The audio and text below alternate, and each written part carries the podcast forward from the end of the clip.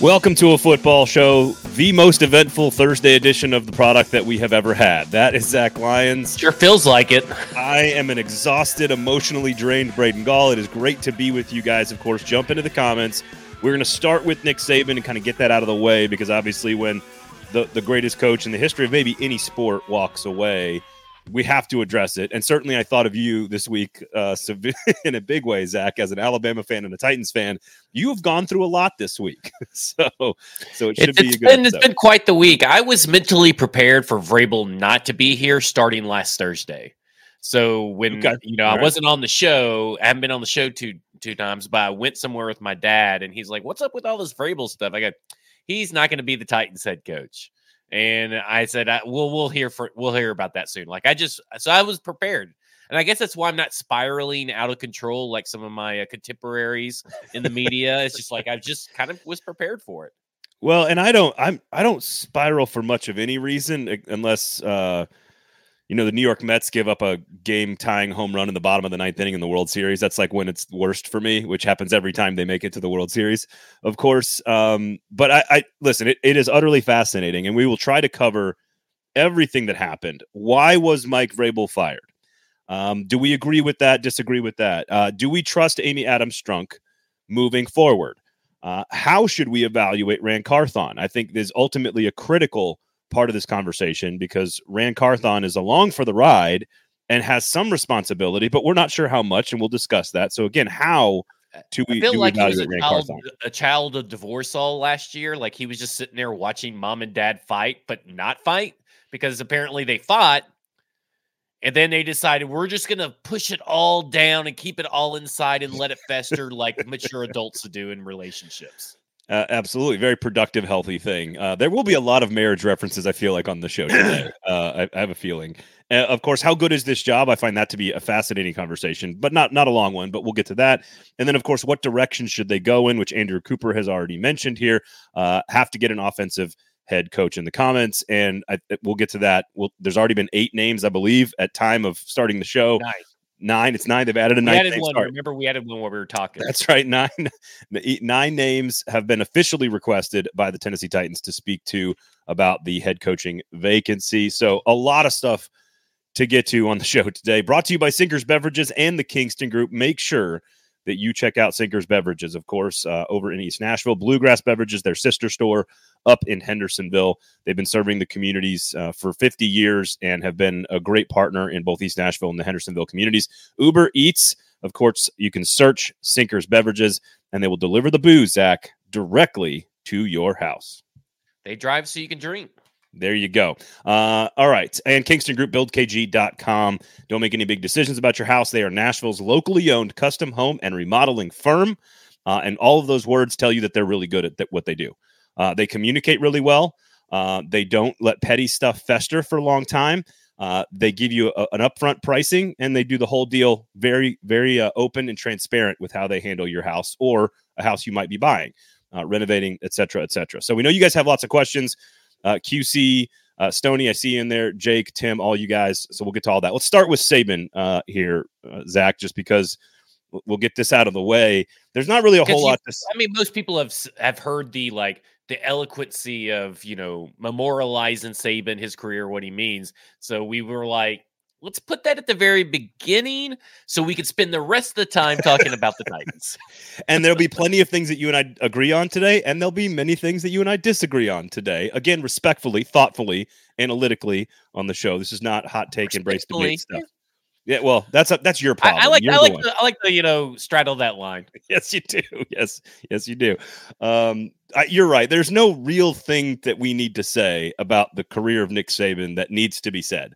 Uh, he's the greatest coach of all time in college football, probably of all time, maybe in any sport, including Belichick, including John Wooden, including whatever. He's on that list of, of folks. Yeah. Um, ultimately, I, I, think I wasn't all that surprised. I think I've been saying, I think I've said it on this show that I think he's just going to wake up on a Tuesday and say, I'm not good enough to do my best job anymore and I'm going to walk away. It turns out I was wrong. It was a Wednesday. Uh, but ultimately, I don't think this is good for the game. Um, I, I'm not surprised that he decided to walk away. It is jarring and leaves a gaping hole of, of gravitational force in the game of college football and in the SEC. Yep. And if Jim Harbaugh leaves as well, uh, which is absolutely possible, like today, isn't it? I mean, like no, because Jimbo Fisher's not even around anymore. Like it's just kind of like, eh, just a bunch of dudes coaching college football. Maybe that's good. I don't know. There are 135 schools, I believe, now in Division One. We are adding two more, I think, this year. And good afternoon to you as well, George. Um, and I think three of them, three of the 135, have have won a national championship. Uh, so if if if, if Jim Harbaugh, Jimbo Fisher, Nick Saban all leave at the same time, we are down to three. Um, so uh, we'll we'll see we'll see what happens. I, I just think you know women's basketball. We talked about Geno Auriemma and Tennessee under Pat Summitt. Like, is it good for the game to have a singular dominant force, the dynasty? And I think it elevates everyone around them. And I think it made it made Georgia better. It made people Tennessee go crazy and Auburn people go crazy, but it made them all fight to be better. It made LSU fight to be better. Uh, it made the Big Ten fight to be better. And I think he is absolutely. I mean, again, I don't. There's nothing to say about his career. I just think the value that he has. I don't think we re- fully realize the gravitational force of Nick Saban. No, I mean, like he's one of those people. I, I I'm gonna butcher the the social media post I saw, but it was like he's that guy that if he wanted to run for president, he'd be president. If he wanted to be CEO of Apple, he'd be CEO of Apple. If he wanted to create, yep. you know. Electric cars, he would be creating the best electric cars you'd ever see. And he would make the competition, like you said, in those industries better because of his presence. That's just who he is. Yep. And uh, Alabama fans uh, don't have to brace to like don't need to be bracing that they're going to be taking major steps back in the SEC or in the college football world but the foregone conclusion that you are going to be in the the college football, uh, let's say finals, I guess the top four, you you'll you'll probably be in the top twelve, but the the chances that you're going to be in the top four year in and year out, good luck. And and that's okay. Yeah. Once you're in the dance, that's all that matters, right? It's what everybody has said about this 12 team playoff. Once you're in the dance, it matters. Now that Harbaugh and Saban is leaving, yeah, it may actually be true now. well, for, for Kirby, maybe. Uh, Tim Dodge says Saban versus Tuberville in 2024. I love that. I love everything about it. I to your point though, what is next for Nick Saban? And I think the game would be better off with him around it in some way. And maybe that means being a senator at Alabama to get some NIL legislation through Congress. I don't know but he he the game will be better off if he is around and he's going to be around Alabama for a long time to probably shepherd this process through. If I'm Greg Byrne, the athletic director, I'm a little nervous that Nick Saban's lingering around the facility as long as he is. He'd be a great athletic director. If Greg Sankey ever took a job or moved on, he'd be an excellent commissioner of the SEC. And I think actually he is one of the most qualified human beings to be the commissioner of college football if and when that happens, when they have a 40 or 50 team breakaway and they have revenue sharing and the players become employees and it's we're, we're kind of headed that direction. And if that happens you need to have a singular commissioner atop the, the, the, sport. And i think he i think he would be a great steward of the game a great steward of the players needs and the coaches needs and the fans needs. I think he understands it. He has the tact and the leadership and the communication skills needed to be a leader at the top of an organization. So I, I hope he's around the game in some way shape or form even if it's just broadcasting. So. Yeah I agree. He he he'll. We'll. This is not the last we've heard of Nick Saban. I I, I agree with you on that. Um, I think for Tennessee and Auburn and the rest of the people in the SEC, I hope it's the last they hear of him on a football field, though. so, yeah. so uh, congrats, man, congrats! If you, the resume is uh, unbelievable, it's, it's, it's unbelievable. It was a good time to be an Alabama fan. Like it will, that time of being an Alabama fan will never probably. It, it's so highly unlikely it will ever be duplicated. Like I, I understand what pa- Patriots fans went through. Like uh, they were just so filled with hubris and enjoyment and all this stuff through the Tom Brady, Bill Belichick years. So, like to me, it's just like I never took it for granted. I really appreciated it, and I didn't get too terribly upset over losses or anything like that because I always knew we were going to go back in it. Yep. No, now I'll be a little bit more, I guess, invested in recruiting classes and all this stuff because now it's like every win and every loss matters. It feels like you know what I'm saying. Well, and like different feel. It does feel like, and this is the last we'll say of this when we move on to the Titans here. But um, and I agree with you, George, that the College Football Hall of Fame uh, could absolutely be turned and named at the Nick Saban Hall of Fame. I, you know, the way the Lombardi Trophy is named after Vince Lombardi, so I think that's or the trophy itself could be the Nick Saban Trophy. So um, I think the only thing that, that, what's interesting is it sounds like this is going to happen quickly for Alabama. Dan Lanning has already said no. Um, while this was a, a sort of a a, minute by minute decision by Nick Saban. He was, you know, interviewing candidates, DJ Durkin and receivers coaches on Tuesday and Wednesday.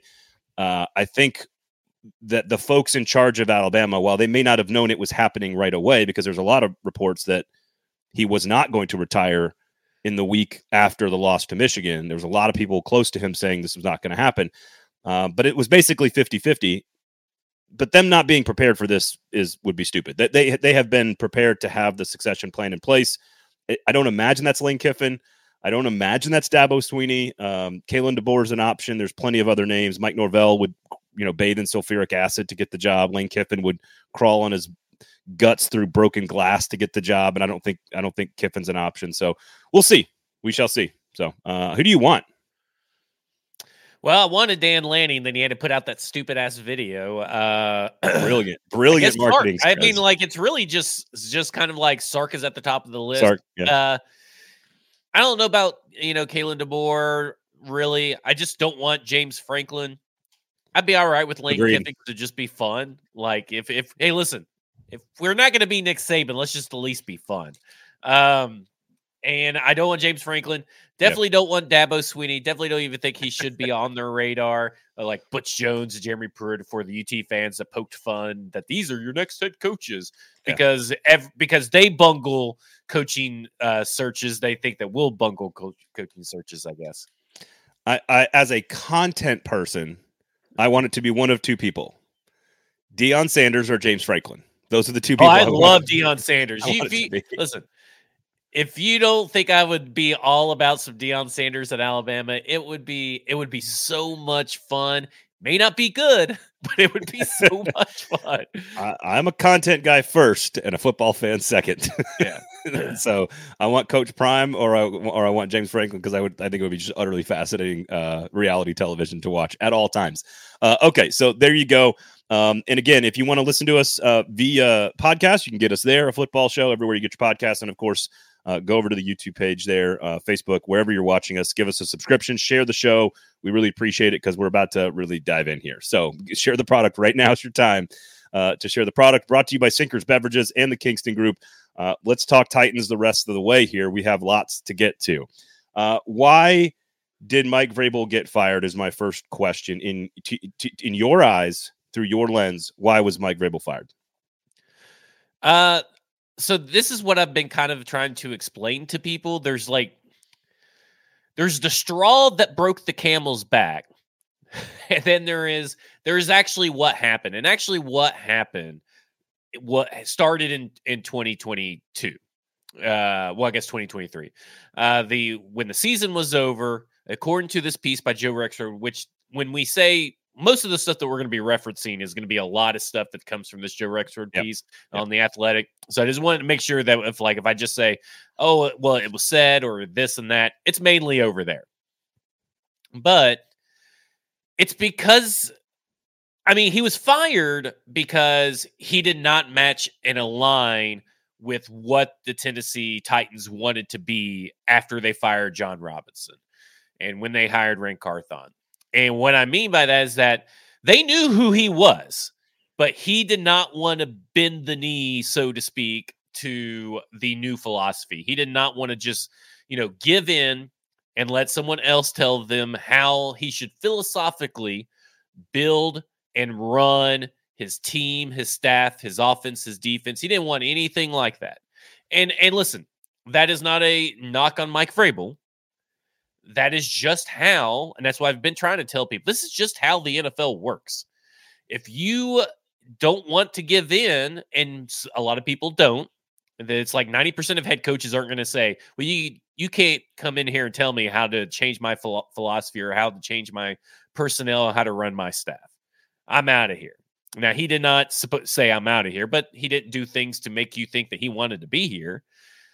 But he's not here because of, he does not match the future vision of this team, which is she's trying to build a Super Bowl winning team in a modern way, not the Patriots way, not the Bill O'Brien Texans way, not the Urban Meyer Ohio State way. She's trying to build it in the San Francisco way.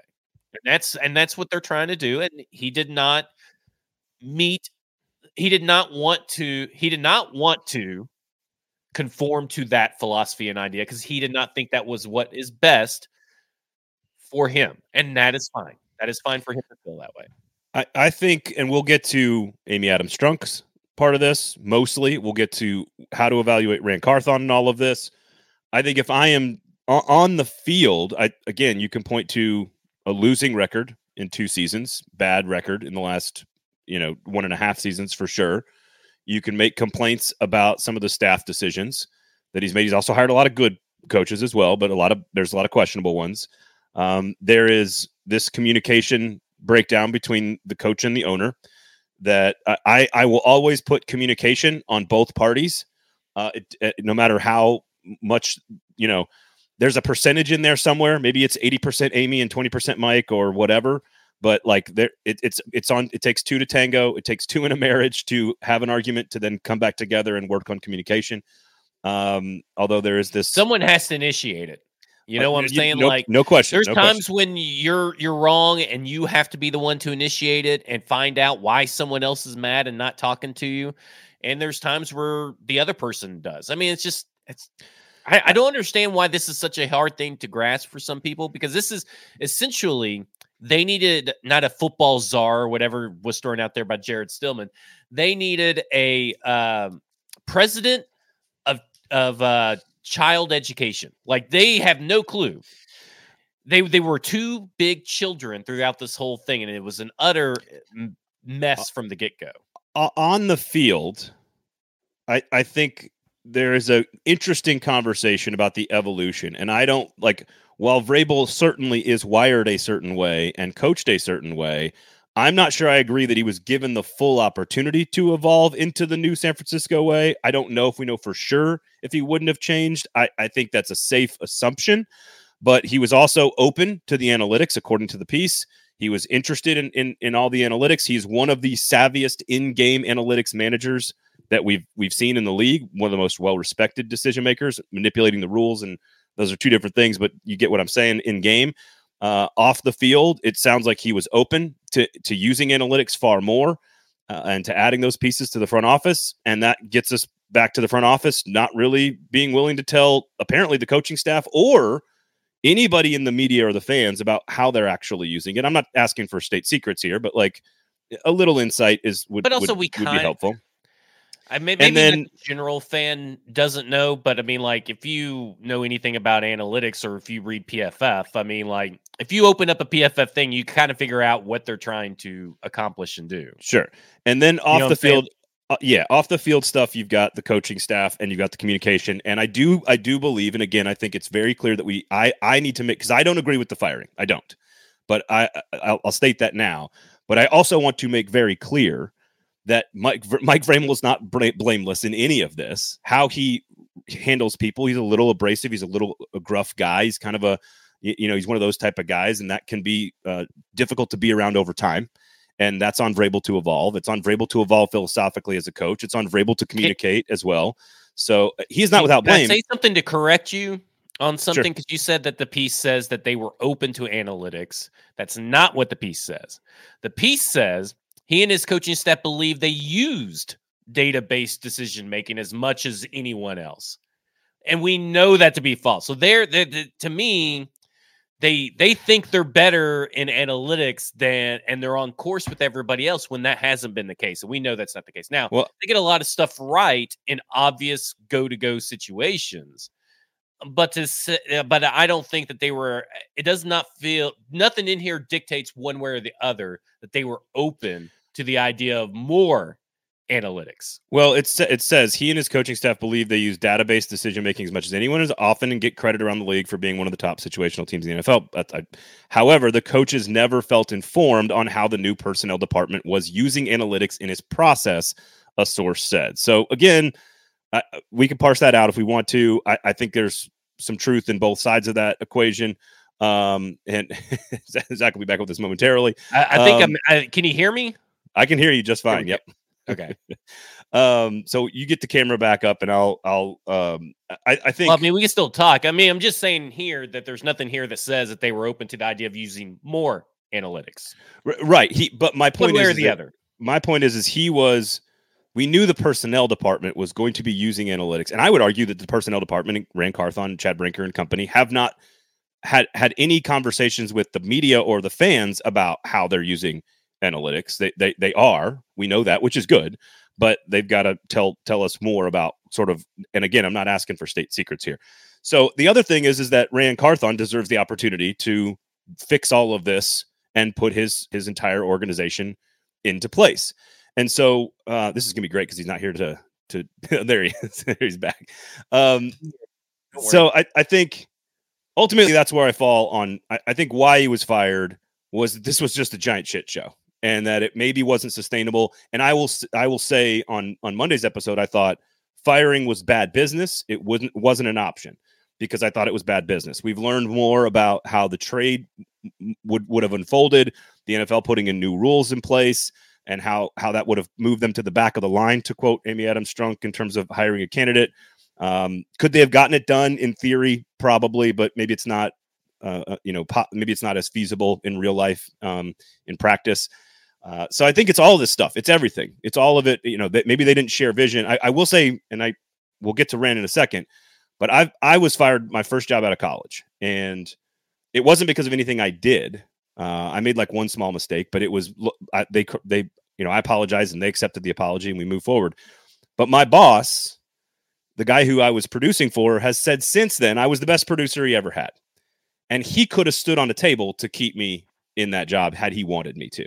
And I don't believe that Ran Carthon like got the news on Twitter the way we all did. like he wasn't. T- there's no way he didn't know there was some sort of like inkling that Amy Adams Strunk maybe felt this way.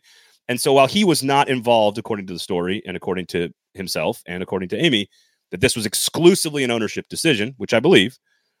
Don't tell me that if he really wanted Mike Vrabel, he couldn't have fought hard for Mike Vrabel. That that that could. Oh, I, I, agree. I don't think you really wanted Mike Vrabel. I mean, I, I don't I, think anybody that, is is there. I don't think anybody has said that he wants Mike Vrabel here. Right. Uh, right. He would be stupid to because it it's it's you cannot, and this is what Amy Adams Strunk has created, right? So I guess we could just go ahead and get to the Amy Adams Strunk portion of this, sure. and and she she has created this whole thing, everything that's happened. Because last year, when it was done, when it was over, and all that kind of stuff, she decided the Titans want to make this season, the 2023 season, about evolving and modernizing their process behind the scenes. Building a roster with increased reliance on analytics was a big part of that. And she even considered firing Mike Vrabel to start fresh at the end of the 2022 season. So just, you know, whatever, after she fired Jon Robinson, she thought about firing Mike Vrabel right there. If you have even an inkling that you were going to fire Mike Vrabel, you should have gone ahead and done it. And here's why.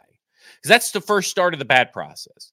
Because there's why. Because you are bringing in a general manager that is just so diametrically opposed opposite of him in terms of how and where this is going like the, just they're they're two polar opposites so that was never going to work regardless and what's funny is that if you go back to all everybody's podcasts, everybody's articles back when he was hired, we all said, well, this must be a sign that if they're hiring Ran Carthon and bringing him in, that Mike Vrabel wants him here and wants to evolve. And then we see all this stuff that comes on through. And it turns out that, hey, Mike Vrabel's like every other NFL coach who thinks his way is the best way and his way is diametrically opposed to Ran Carthon's way, and it created this kind of your roster building with one arm tied behind your back when your GM and your head coach are not aligned. And so that's why you get some some of these players kind of make sense and then some of these players don't make sense and then this guy's responsible for this player and this guy's responsible yep. for that player and all this to say comes back to Amy Adams Strunk for creating this if you you either needed to bring a GM that was aligned with your head coach, or you needed to bring in a head coach that was aligned and get rid of your head coach that's not aligned with your personal vision as an owner, and and find that head coach and bring him in at the same time together.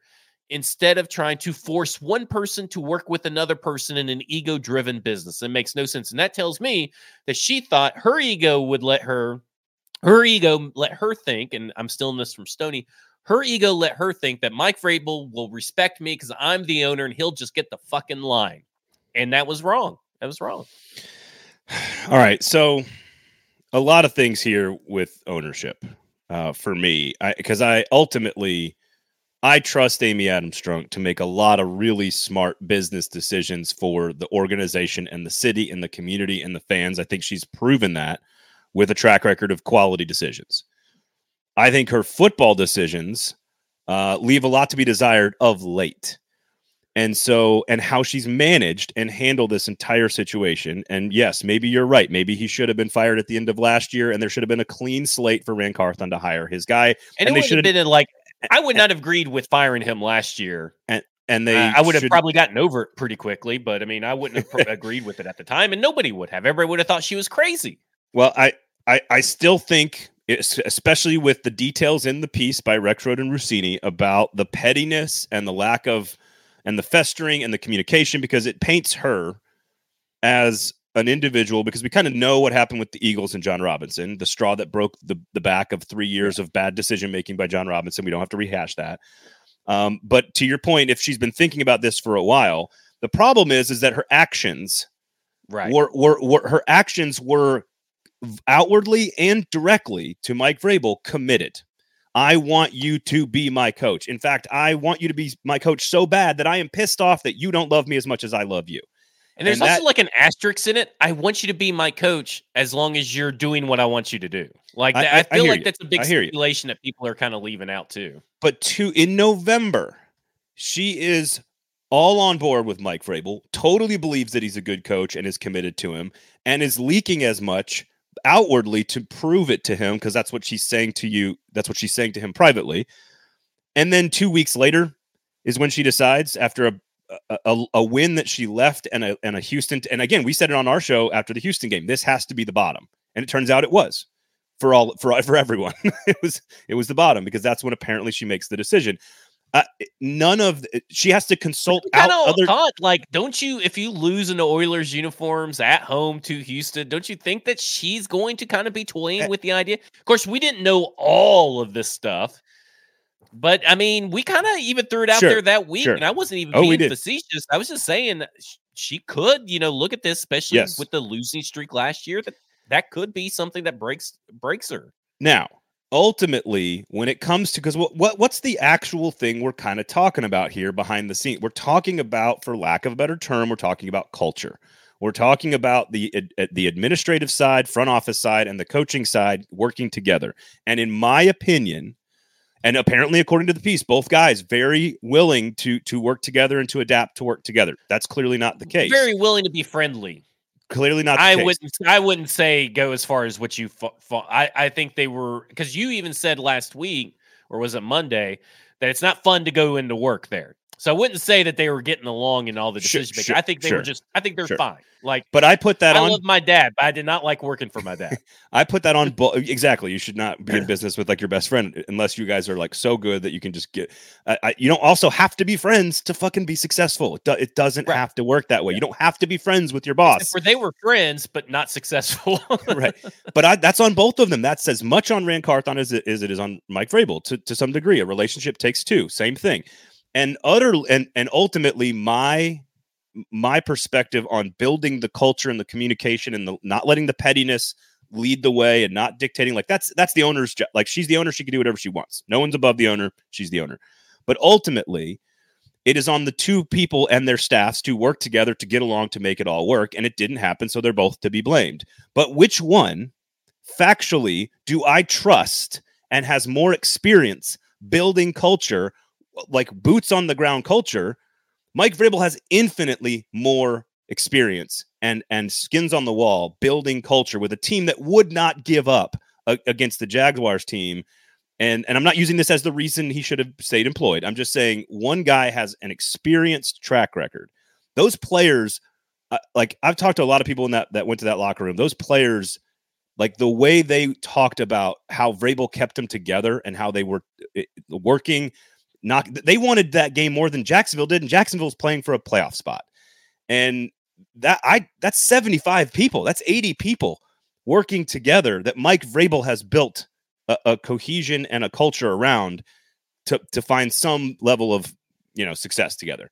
There's nothing that Ran Carthon has done so far that indicates he knows how to do that yet. He might be great at it. I don't know, but there's nothing and I know we'll get to it's how we evaluate him. do the culture. It's the coach. It's the it, next head coach's job to do the culture. No, no. In, I'm talking about the communication stuff inside the building, oh, like oh, okay. all the stuff that was like. What I'm saying is, I'm using the locker room as an example of where Mike Vrabel clearly knows how to do the thing, and yeah, he and, knows how to do the stuff on the football side, right? And but but yeah. building culture is about caring about people. It's about listening. It's about communicating. It's all the same stuff, and clearly Clearly, that, he doesn't do that on the business side of things, though, because we mean clearly but, he doesn't, right? No, like, yes, yes, he he's a little stubborn. There's, he is not without fault in this. There's no question about that. But if that is the reason you have fired someone, which we've already alluded to, is not all of it. There's other things. Yeah. But if that's ultimately the reason, and you have to call other teams to get advice, I, I, I right now my trust in a person I trusted a lot is at an all time low in in ownership. I, I they are they, she will be given the the opportunity just like Ran Carthon will be given the opportunity and fans should be excited about the opportunities we're about to discuss. But I don't have any faith and trust in her right now to do that correctly and to do it well and I I have she has to re-earn that from the Titans fan base in my opinion. So I look back and it's like I look back at all the bad processes that she has had dating back to, I mean, 2016, 2015, 2016, whatever you want to call it. Th- that whole, when she's took over, a lot of bad processes. And those bad processes has, have continued. But it's like when the, um, they yield good results. And it's like when everything is calmed down and everybody's level headed that's making the decisions they make what theoretically are or have been good decisions. I think Ran Carthon is better than Jon Robinson. We have a long way to go to get that proven, but uh, that's just my assumption. So we're kind of like question mark there. But I think we could say going from Webster to Jon Robinson and firing Jon Robinson, all good results. I think it's awesome that, that processes. Right? I think it's I think it's great in a in just in general. This is an aside here that like hiring person A and firing person A can both be a good thing. Yeah, like, I think I think that's a that's yeah. that only like happens in like sports. I think it's fascinating. So, so. G- cutting, uh, getting rid of Ken Whisenhunt, putting in Mike Mularkey. That's actually probably good process, good result because it got ended up getting you Mike Mularkey, who helped build and get turn this culture around. We don't give him enough credit. We we give Vrabel a lot of credit, but Vrabel came into a very good situation as well. Yeah. Um, be a playoff and, win, a playoff win over the yeah. Chiefs. So. So, and they he has 50% as many playoff wins as Mike Vrabel. Um the Mike Mularkey, the uh and then they made him head coach, which was probably good result. I would say good result, but it, the process behind it was terrible. We know because there there's lawsuits and everything and all that stuff surrounding it. And then they fire Mularkey which is bad process because you know she goes out and she says something yep. you know yep. to try to like get him to quit talking to the media by the way great pr team and they do all that stuff and then she releases a statement which was silly and but they get rid of him and they get mike vrabel good process so yep. i feel like that once everything is calmed down in these like bad processes and everything when the smoke clears there's a good result but what I have noticed, Braden, and this is why this is my big thing. What I've noticed is is that that good result only lasts for like a couple of years. Yeah. And then something deteriorates. So this Ran Carthon and Amy Adams Strunk and the new coach have to prove that this combination is sustained success, not oh we get a bump up in year one because of the yeah. cap and the the draft picks. So like I trust her but I don't at the same time. Like I'm very 50 well, 50 on Amy's football stuff. And I almost think that's like she goes off the cuff at some at certain points, and she, then she, she acts rash down, and then She's... here comes Steve Underwood or Burke Nihill to get it back on track as these these advisors that help get help her make the right decision in a more calm manner. Like, well, Burke Burke is Burke is not a football guy at all. It's not. He doesn't have any expertise. Well, why that. is and, he not a football guy? Because Steve Underwood, when he started out, was not a football guy, and he learned to be a football guy. Uh, well, here's what you just laid out, and why I think it's Burke Nihill be a football guy. I, I, because I think hiring a general manager and a head coach is a different skill than running a business. I just think they're different skills because you have to know about wildly different things. I could do it, and I, I, and I'm not. I mean, if, if I well, could you, do it, you could do it you probably have more you've probably studied more film than Burke Nihill has. uh, well, but, but ultimately, ultimately, your point about this, all of these processes, I think, honestly, cements the fact that I don't trust her. That just because you stumbled into some good decisions and the results ended up being solid for a short period of time doesn't mean. I again, I think that to me makes me feel even more uncomfortable with this decision. And again, I come most of the time, I come at coaching changes from a from a perspective of probability what is the probability you are going to hire a coach that will do a better job for this franchise than Mike Vrabel? What is the probability you're going to hire a better GM when you fire Jon Robinson? And sometimes you have to end a marriage knowing that you may go back out in the dating world and never find love again. And and that is part of a divorce. When two people get divorced, it's just like unsustainable.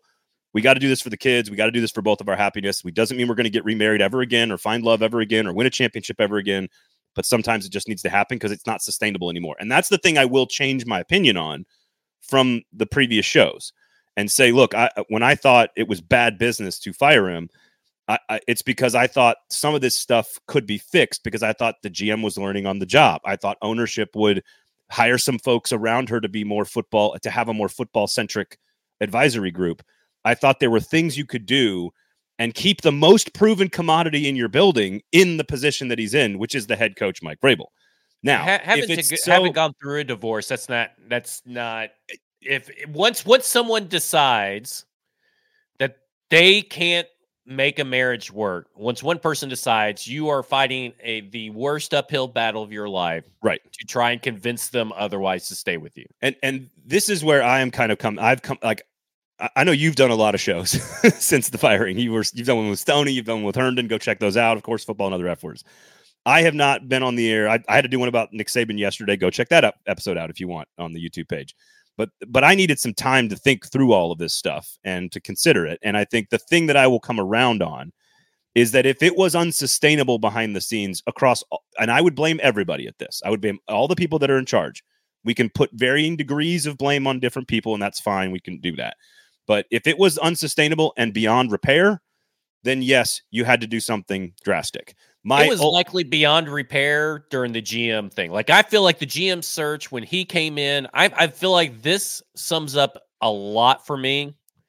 And I think this, I think this is everything to me. This is the big thing is that uh if I could find it, freak. Where Here's Tim. It? Here's Tim's irreconcilable differences of overall strategy. Yes. um, Tim's? Titans ownership. Titans. Oh, fuck. Where is it? Uh, oh. oh, okay. Vrabel made two comments to Strunk to Strunk that created friction between them. Three team or leaks and or league sources said. Vrabel wanted full control control over the roster, saying that he'd earned it. He's wrong about that. Strunk, pointedly disagreed, and I agree with her assessment. 100%. I agree. I agree with you agreeing with her. yeah. Strunk has carried a belief over the years that head coaches shouldn't have full control, pointing to the way things went for the Titans in the later years of Jeff Fisher's tenure. Important to note, she's learning from the history and watching from afar issues that transpired with the Patriots, who had to get rid of Bill Belichick after the demise of Tom Brady, and Bill O'Brien with the Texans, and we know how all that went together. Fully, fully and, agree on, on Mike Vrabel being absolutely wrong in that situation. One of the best. That's, and that's when it started. That was that to me with his with his coaching history under Urban Meyer, who had a lot of control at Ohio State, Bill O'Brien, who had a lot of control at the Texans, Bill Belichick, he played under Bill Belichick and is really close to Bill Belichick and what the Patriots do or the Patriots way. When you see those names and what they all have in common is control. So when he did not get control, that was the point. But he didn't get the control. I don't know when, But if he got the control early enough, you could find another head coach. You should have probably gone on and done it, or you should have let him have the control. So you let's have your cake and eat it too, and that's what she wanted. Let's get to the second part of that, which is that when she decided that she wanted to hire Ran Carthon. They have a conversation about yeah. it. Vrabel, is, I'm paraphrasing here, but Vrabel basically says, "Hey, I really like him, but I don't hire think he's Carthon as the assistant GM, a promotion right. from his position as the number three in the 49ers pecking and, order." And no disrespect to Ran Amy here, but I trust Mike Vrabel's perspective on that particular topic more than anybody else having this conversation. Why he's never been a GM in his fucking life? Just my personal opinion. I neither That's, has neither has the why? other two. Back it up. Neither has like, the other. What, because what neither of the other two, connection do you make to that? Because Mike Vrabel has an, an inordinate amount of experience in an NFL so building and the front office, and so Amy Adams Strunk has not. You, how do you reconcile? How do you reconcile logically that he should not have full control because of his history and how it never works? Two, he recognizes what a good GM is supposed to be because he's running the team, I guess. I, I mean, I, I, think again, I'm just saying from a I don't football know. That doesn't mind, make a lot of sense. A- like, Amy, well, let me well let me, let me fucking explain it then. Amy Adams Strunk does not have any high level football advisors in her inner circle in the organization. She may have people outside that apparently she's talking to, which I, I again, if it's a t- if it's an advisor at another team that's going to about about to hire Mike Vrabel, I'm not sure if I you, you kind of have to be careful with that. It has to be somebody you really trust, but that's neither here nor there but like uh, the other thing is, is I certainly don't want a, an owner who can't handle a little disagreement from somebody about a particular decision. You you have the right to dis. I think good leadership and good ownership says, "Hey, I'd like your opinion on X," and that person gives that opinion, knowing that they have the freedom to agree or disagree because good ownership has set that environment up.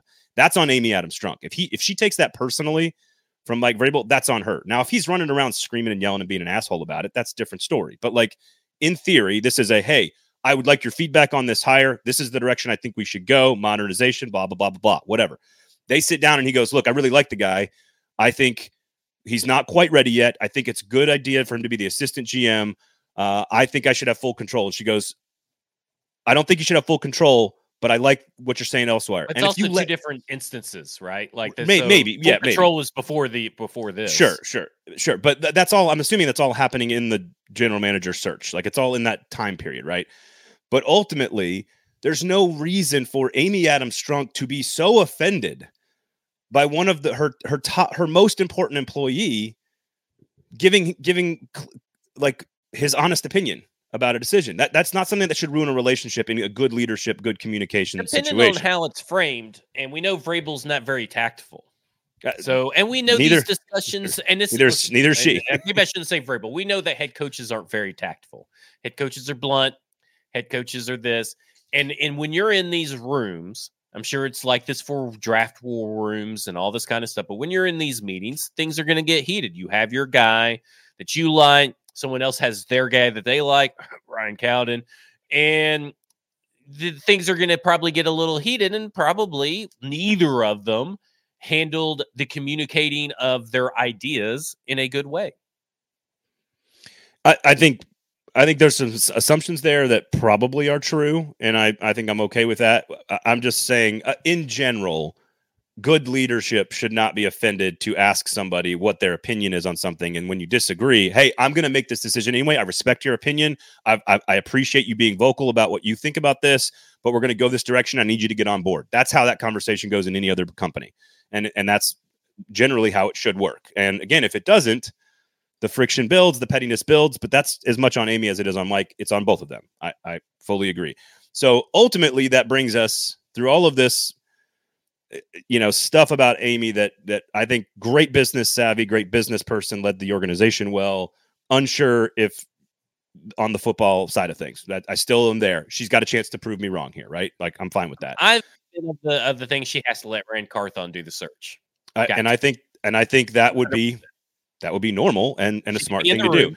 Yeah. U- ultimately, that leads us to how do we evaluate Ran Carthon and do we trust Ran Carthon to make the right coaching decision and hire. Now, here is where I will absolutely acknowledge that and I guess we'll get to this maybe maybe we'll get to this more with the the direction they're going to go uh, with the offensive mind and we'll get to that.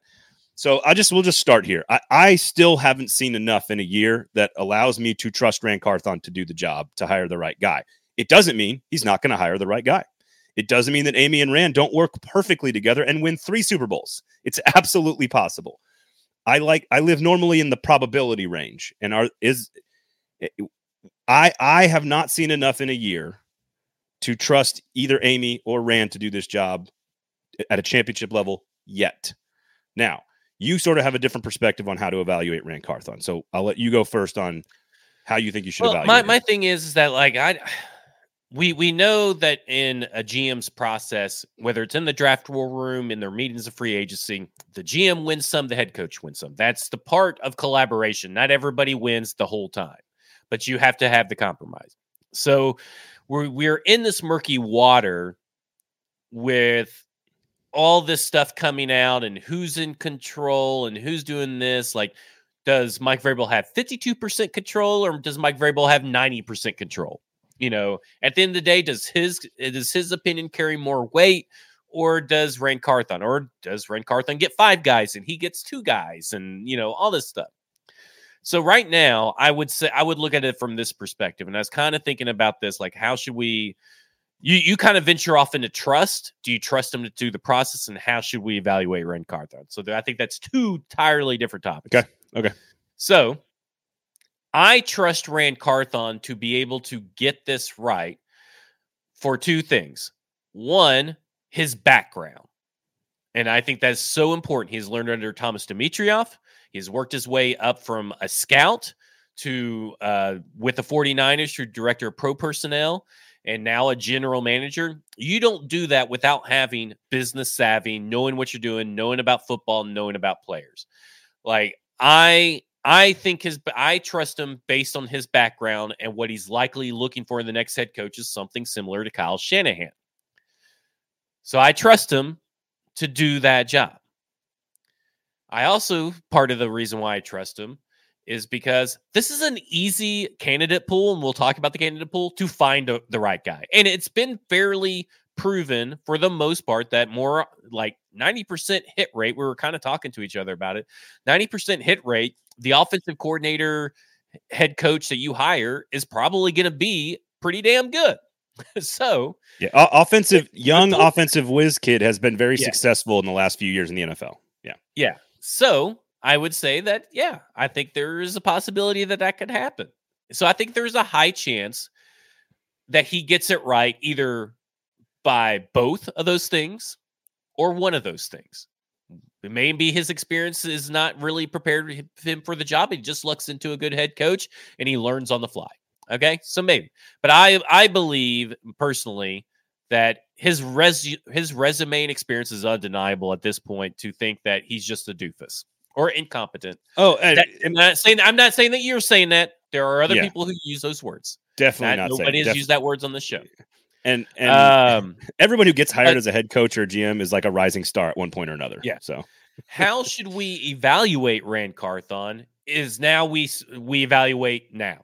This is the point of evaluating Ran Carthon. Whatever happened last year is like unless you're inside the building with Amy Adams Strunk and you know everything that is going on or whoever is is in charge of all that, we don't know what Ran Carthon did without we we have proper, probably pretty close to good idea which free agents were uh Ran Carthons and which were probably Vrabels. You know, what decisions were Carthons and what decisions were Vrabels. But it's all conjecture. So at this point, he has to get the head coaching uh, hire correct. That's also on Amy to do as well, uh, to some varying degree. And he then has to turn around and take this $80 million, take the draft picks, build around a quarterback. So this his evaluation starts now because the he wanted the the blow up that everybody else wanted. Remember, everybody wanted a blow up, and he wanted it, and Mike Vrabel did not. And and we all thought that it was stupid. Well, we know now that Ran Carthon wanted to blow it up, and so now the blow up starts now. So the the like his clock starts at zero right now. Yeah, and I and I I completely agree that, and I can separate the year that has he's been on the job and how I evaluate that with everything moving forward. I, I agree. Now, so my, they kind of eventually work back to each other, the trust and the evaluation, because I completely agree. Right now, all that matters in how you evaluate Ran Carthon because the facts are Amy has fired the head coach. She had a big decision between Jon Robinson and Mike Vrabel. She thought it was personnel, so she fired the GM. She sided with the coach. She's now said multiple times how much she loved Mike Vrabel. Mike Vrabel didn't love me back, so Mike Vrabel's out. We didn't get along. Now she's siding with Ran Carthon and the new new direction, the modernization, and all the things that he brings to the table. And so evaluating him is easy to your point. It is hiring this coach has to be right. And then it's personnel decisions and draft. And apparently when she makes when they make the coaching hire, I assume what we're going to hear is Amy Adams Strunk, as she told us in the hostage video with Baghdad Bob, that there will be a very clear uh, uh, explanation for power and control of the 53 man roster. All those roles will be clearly defined when we lay out our vision for you. And Ran Carthon echoed those sentiments in his press, press conference. And when that happens, I'm assuming it is going to be Ran Carthon has final say on the 53 man roster or final say on draft picks or it, it, should be whatever works in San Francisco, which apparently Kyle sure. Shanahan has it. And and to me, like I think that's what Ran Carthon's most comfortable in.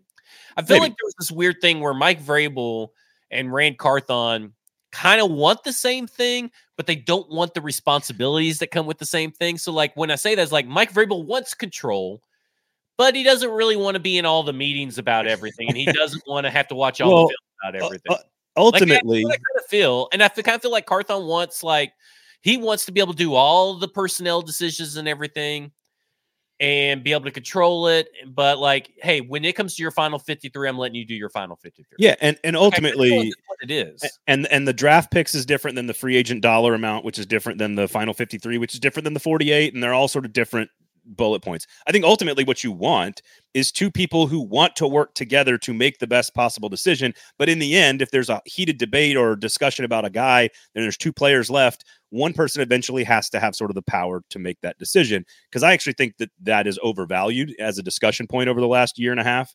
I think it's overplayed a little bit because ultimately, if the two people can't work together, we see what happens. So you have to have two people that are working together and see you don't have to agree on everything, but you have to be able to work together. Now, how all of that is about is going to be very clearly laid out and very easy to evaluate Ran Carthon moving forward. My ultimate, like so far, if you bucket out what a GM's responsibilities are, personnel, building a front office, and communications and PR, so far I have no faith and have not seen examples of Ran Carthon doing any of those three things at the highest possible level some of which is because it's his first year on the job. Well, some of but, which but is, you like Chad on, and Anthony Robinson, right? Hang on, hang on. Some of this is because of his first year on the job. Some of this is because it might have been a hostile work environment. Some of this is is just a tricky situation, and they're rebuilding, and the roster's bad, and they didn't have as much cap space last year. Eh, you know, there's a lot of reasons why, but there's not really a bucket yet because what we've learned is that Vrabel and Ryan Cowden had more to do with the draft than we thought.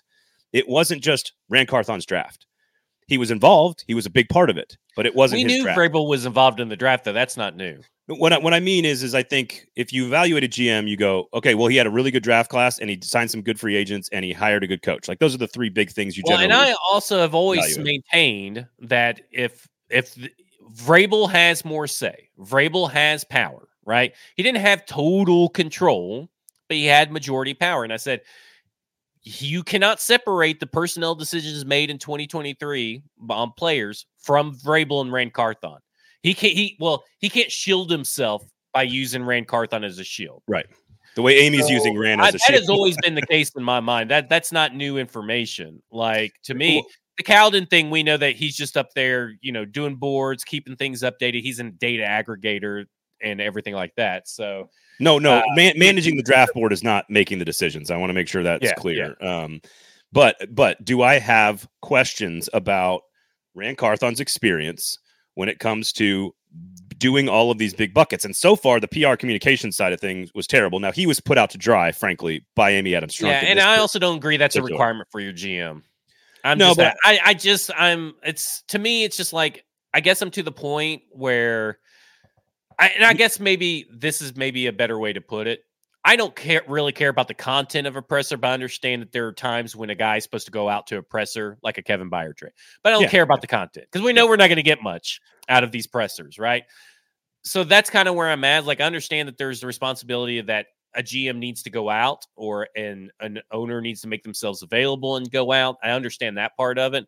But as far as the content, like if if GMs and press if pressers and media availability really meant to anything to on-field success or behind the scenes success, then Mike Vrabel would be a pretty terrible coach. Eh, well, and yeah, because he's a totally different guy, that's for sure. Um, and I think what's interesting, again, like, it, I, is it the most? No, I'm not putting that bucket as valuable. I just wouldn't even put it as a bucket out there personally, but that's just that's just what I'm saying. Well, I, I, mean, I wouldn't really. But but, it but it's more important for a general manager because you're making these big picture decisions, you're making personnel decisions, you're building analytics. stuff. like, we, here's we haven't we don't know anything about how the analytics. To, they've not given us any specifics on how it works he he put Mike Vrabel out there, or Mike Vrabel chose to go out there for the Kevin Byard trade. He explained that at the press conference that this was Mike's guy. Mike wanted to do it. If that's true, great. But and again, his answer about the offensive line to this press conference was atrocious. That essentially we oh you got to have cohesion, and if they were good, if they were if they'd stayed healthy, they they would have been they would have been good enough. Like player development was good enough, the relationship was good enough, everything was perfect.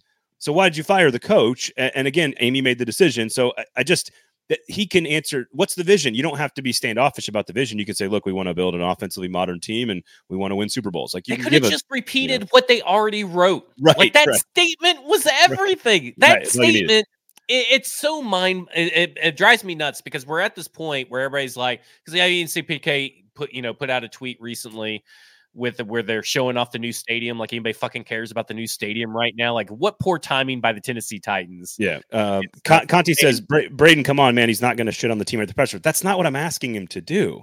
I'm asking. Uh, they, that is kind of what everybody was kind of wanting him to no, do. No, no. I'm talking about it. I'm talking about a full year where he, he he probably didn't handle the Derrick Henry thing correctly. He probably didn't handle some of the offseason stuff correctly. He probably didn't handle the Kevin Byard. He should have traded correctly. Derrick Henry, but he, he hasn't let him he hasn't been available. I'm a background guy. I'm a background guy, and then he does a full long sit down interview. When he did admit that he thinks that he handled that stuff poorly, okay? right? And so that's a great. That. And that is a great sign that he can come and say, because again, I don't want him to shit on the team. I want him to take ownership of the decisions. And and you just again, want him to be more available than what he was, but he does not have to be as available as Jon Robinson was. I think there is a good fine line fair, between fair, he he he was the total fair. opposite of Jon Robinson. So like I think there's a fine line of a GM, but like ultimately, the, the thing that me about the vision thing looks great is and this is what PK said with this Nissan model, whatever looks great. Is there a GM with a shareable vision in there?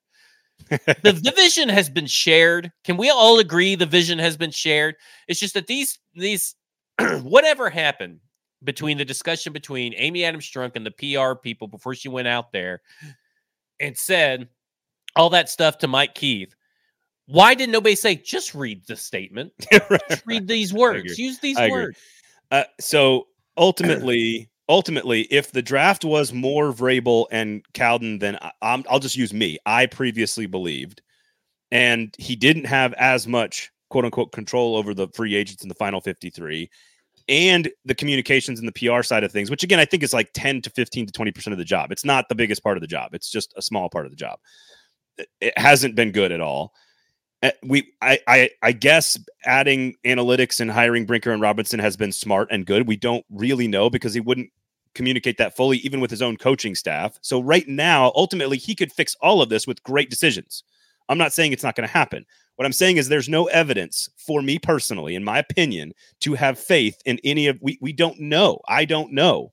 We got a, a fifth round draft pick at San Francisco. And, and I think that's Great. fair because when I'm when I say that like, you know, I'm basing it I feel comfortable basing it off of his, what his prior work. We haven't seen enough here in Tennessee to say one way or the other. And I agree, but I have confidence based on his prior experience and where he's learned from does not mean that I'm like, oh man, whatever he does is definitely going to be hit out of the park.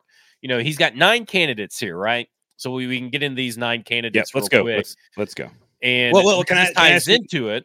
Well, yeah, I wanted to ask you how good uh, this conversation about how good the job is. I find to be sort of meaningless. There are only 32 head coaching jobs in the NFL in the world. Yeah, um, and nobody's gonna be like, I just. I, I would say maybe nobody. Ben Johnson did choose to go back over going to the Panthers, but then he's interviewing with them again. Well, and like I, Adam I, Peters last year turned down all the GM interviews, and now he's taking interviews. So like, I was I was going to say the the only one that I guess I was going to say the only one that I really truly would put below anybody else is Carolina because ownership is insane. That being said, this this situation doesn't exactly inspire confidence, uh, but you have and Amy Adams Strunk has made this very clear in her statement and her hostage mm-hmm. video. Very clear talking points. Those are the things that she did actually get right on both of them, which yeah. is we have a coaching search, we found a young quarterback, we have a top 10 pick and a lot of cap space. That is yep. As as sell and you live in Nashville by the way.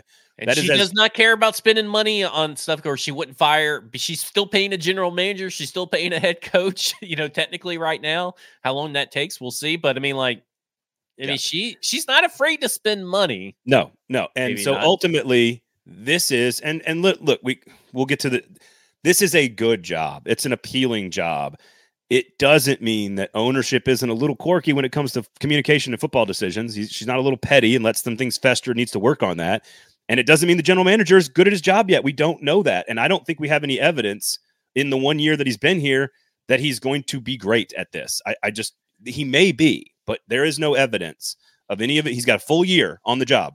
And I can't point to a single thing that was like brilliant because the Here's muddy, the water, the waters were muddy from the get go. Like that, and that's the problem. That's, that's Again, true. that's Amy Adams Strunk we can't separate anything. It's kind of like remember when Tim Kelly became passing game coordinator, and everybody's like, "Well, all the good, all the good plays are Todd Downing, and all the bad plays are, uh, or all the bad plays are t- Todd Downing, and all the good plays are Tim Kelly." Well, we don't know because nobody communicates.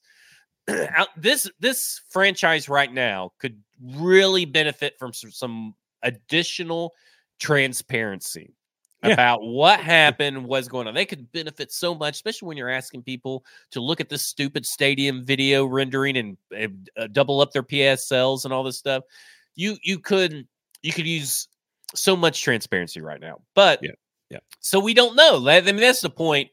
Here's why I do know, and I think Kenneth puts this best. And and I'm he says he says you, but I, I'm gonna say we may not feel comfortable with Ran because we just don't know. We don't know. But I agree with Kenneth. I feel more comfortable with Ran than Vrabel becoming Bill O'Brien 2.0. Like I, I feel that that is, it may not work, but there's no guarantee that Mike Vrabel is going to walk into the New England Patriots and and be able to rebuild something.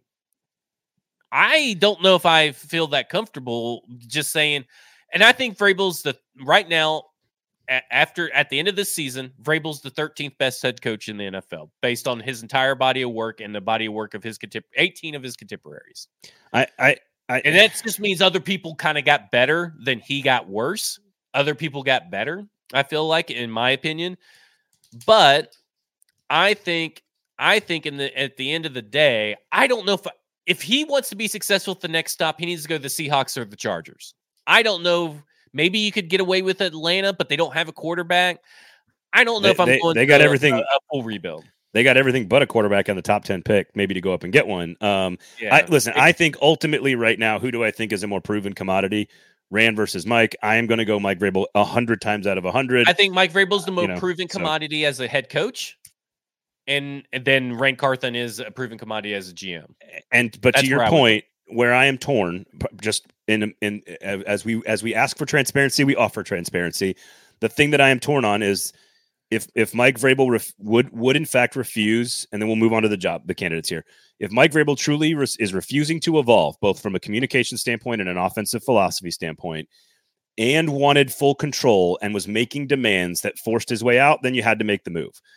If yeah. there was some way for this to work, I don't think you are going to hire many coaches that are like on a, on a statistical probability basis that are going to be better than AFC Championship game, number one seed, multiple division titles, and four playoff trips. That's just hard statistically to replicate.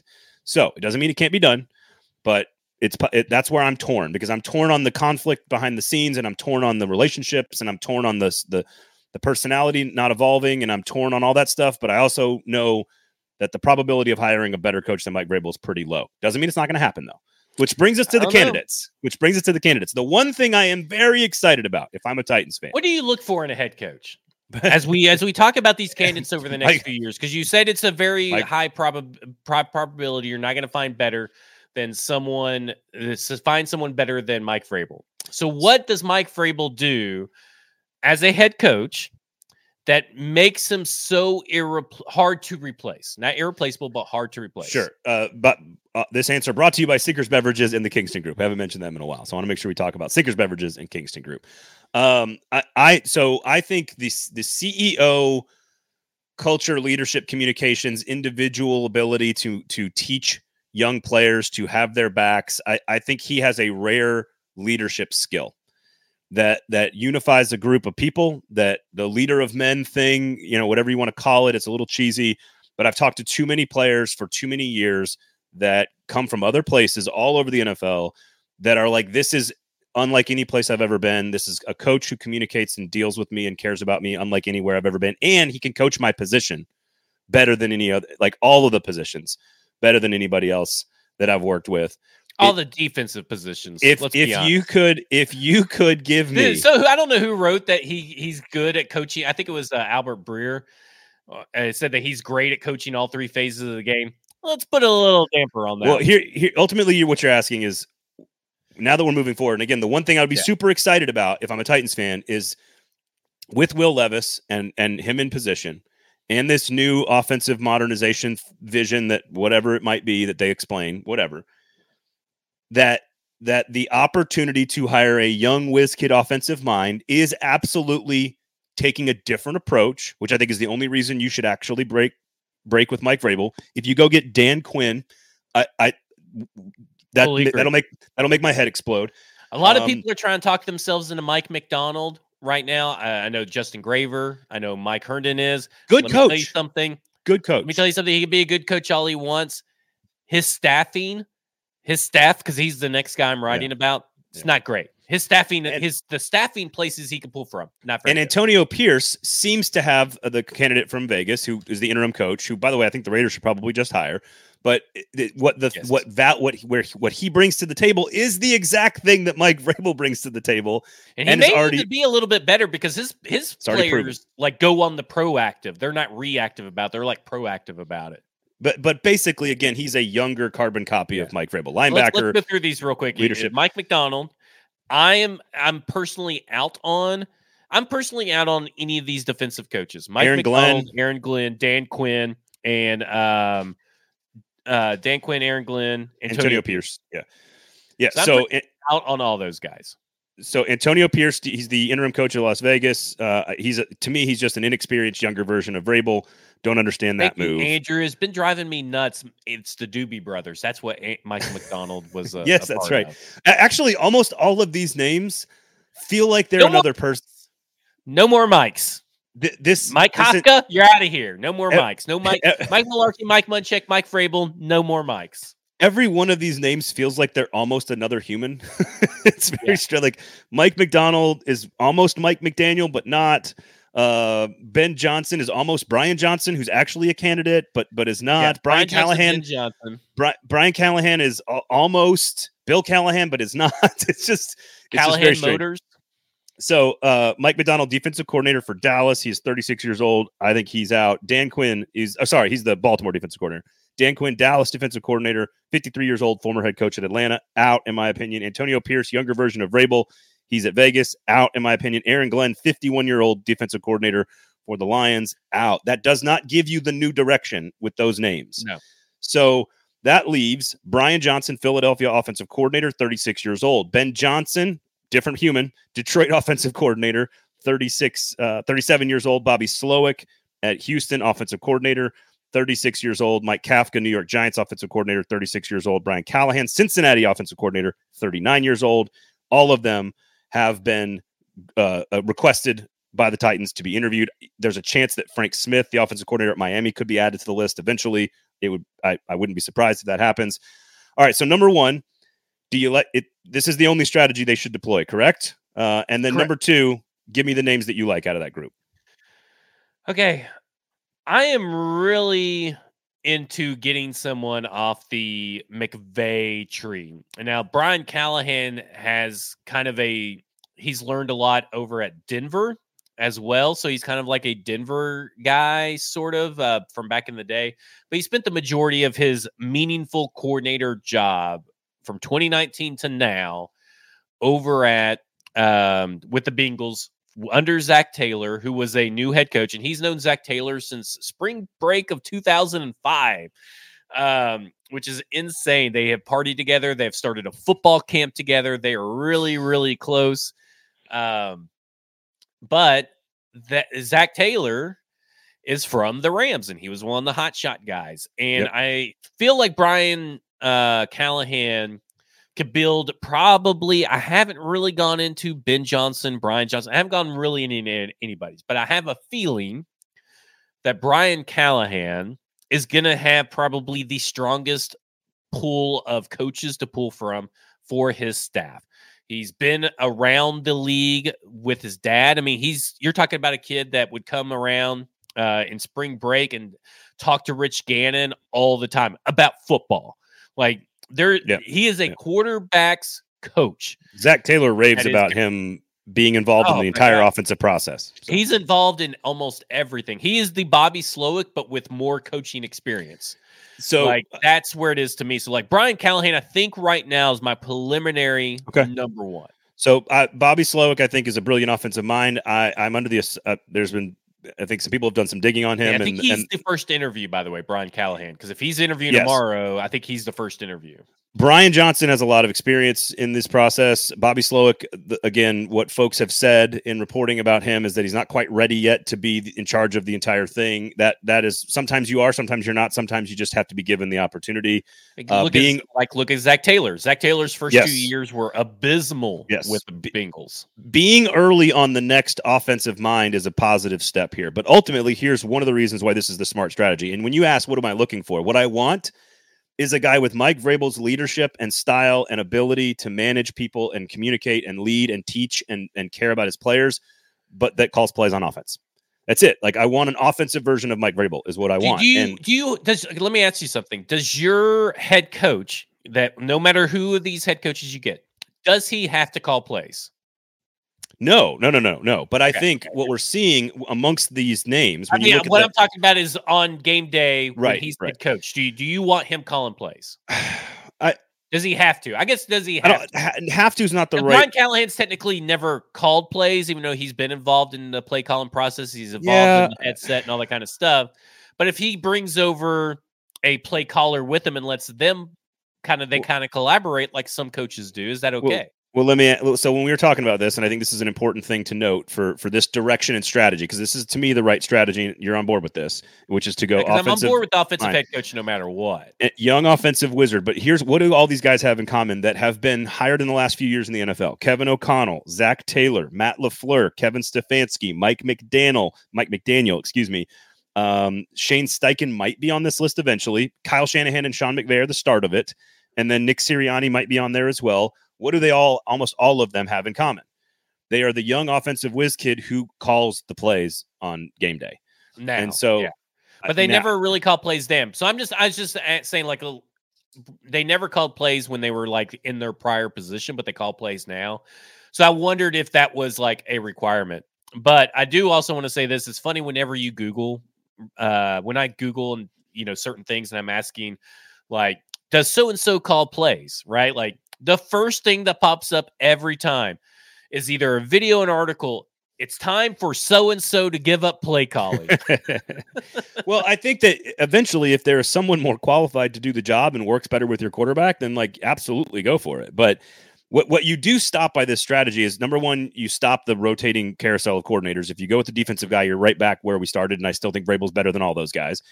If you go with yeah, the so, so you stop the rotating carousel, uh, rotating door of, of coordinators. Um, but also, it it probably to have a a more schematic relationship with the the, the brand new quarterback that's going to start his first year in camp. I mean, that's the other angle here is that that's what you want. So in that situation, I think for now, I'd probably like the guy to be calling plays. Um, but ultimately, it doesn't actually matter who calls plays; just have the best guy do the job. um, but what makes I all these guys Brian, special is I'm Brian Callahan, Ben Johnson, then the next tier down, I'd go Bobby Slowik and Brian Johnson.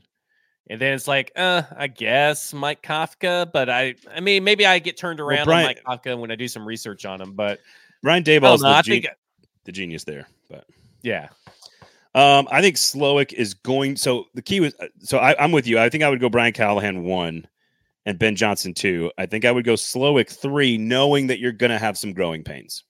The problem that, with Brian Callahan is that you're competing with the Chargers. So like, is he going to wait for the Chargers to make a decision before he makes a decision?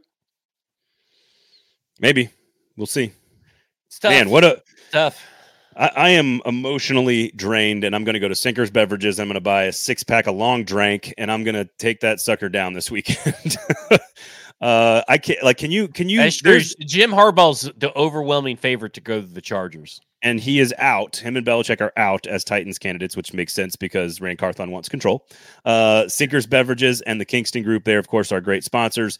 And there's going to be a book written about this week, y'all. Like like and I know we're in our little Tennessee bubble, so Vrabel's a huge story to us and and sort of all the weird oddities of the shit show that was behind the scenes. But you're telling me that the eight eight head coaching jobs were open. The greatest coach of all time in college football retires. The greatest coach in NFL history retires back to back days. And oh, by the way, the reigning national champion might be leaving to go to the NFL. Like it, it, this is one of the most insane weeks week coaching news I have ever seen in t- almost 20 years of being on this job. So, uh, with that, yes, you're right, uh, Deagle. Not healthy for me to drink a six pack of 10% alcohol. it's not not healthy, but uh, I'm exhausted. I'm emotionally spent. I I have doubts about the future of the Titans organization. I'm not as up. Um, I'm just enjoying the ride. Like I'm just not as up in arms as everybody else is. I'm just no. I I have no vested interest in the Titans being good or bad, other than I, I want my city to be happy and I want the audience to be happy. Um, and Will Levis being great is good for content, so I'll just be transparent there. But but personally, I part of the reason you listen to the show, hopefully and you come to this, and we appreciate all of you guys in the comments, rate, review, subscribe, share it, everything. We we do appreciate you guys. Is that I'm not going to give you. I'm, I'm just going to tell you what I really think and sometimes i'm going to be right sometimes i'm going to be wrong but like it's going to be honest every time and that that is hopefully why people come here uh, and listen to us. So uh, I'll be honest with you. I'm going to have a few beverages this weekend from Sinkers, and it's going to be great. Go. So there you I'm go. I'm going to get this head cold cleared up so I can. Yeah, no kidding. Uh, Kingston Group as well. Uh, football and other F words. Stack in the inbox. You got all kinds of candidate stuff there as well. We know this was a long episode, but it's been a huge week. So thank you guys for hanging out with us. Uh, otherwise, I think that's it. Have a great weekend, everybody. Enjoy what is a fantastic three straight nights of NFL football. Enjoy that. We'll be back on Monday. Have a great weekend, everybody. Thanks for listening.